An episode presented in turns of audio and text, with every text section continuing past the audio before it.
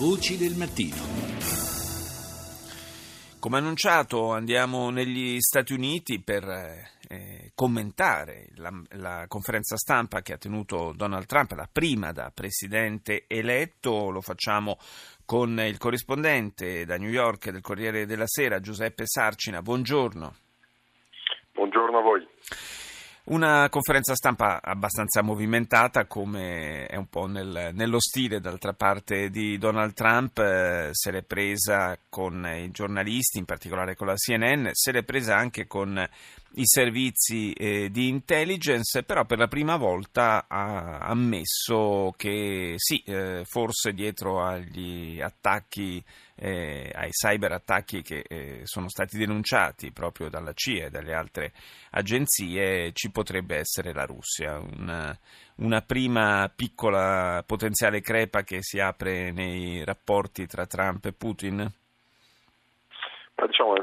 Effettivamente questa è stata un po' la novità della conferenza stampa, al di là diciamo, di tutte le altre questioni che comunque ruotano sempre intorno al rapporto tra gli Stati Uniti, in particolare tra Donald Trump, il presidente eletto, e, Vladimir Putin.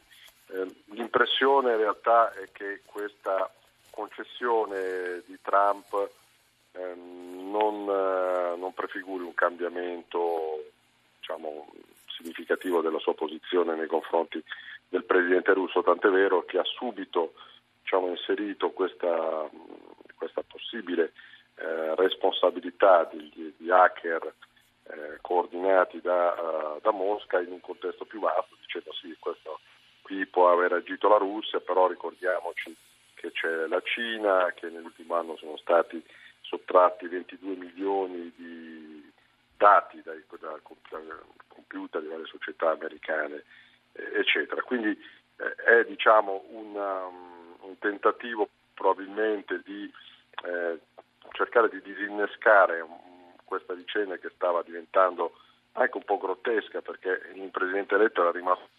Eh, pronto? Pronto? È caduta la linea. Abbiamo recuperato il collegamento con New York con Giuseppe Sarcina, corrispondente del Corriere della Sera. Eccoci di nuovo in linea. Eccomi, sì, chiedo scusa, è stata la linea. Ehm, no, stavo dicendo che appunto questa apertura di, di, di, Trump rispetto alle conclusioni raggiunte eh, tra l'altro dai servizi segreti americani eh, appare forse più come un tentativo per cercare di eh, disinnescare questa vicenda e comunque di inserirla in un contesto più ampio dove appunto eh, lo stesso Trump ha richiamato altri episodi eh, scorsi, degli anni scorsi, ha richiamato la responsabilità della Cina e di altri paesi, ma soprattutto nella stessa conferenza stampa Trump ha poi detto che eh, se ehm, Putin esprime un parere favorevole sul nuovo Presidente degli Stati Uniti, lui lo considera un asset, un vantaggio e non diciamo, una, una, cosa negativa. Sì. E questo eh, evidentemente significa che rimane nella sua strategia eh, Mosca, rimane nella sua strategia come un punto fermo per provare a ridisegnare gli equilibri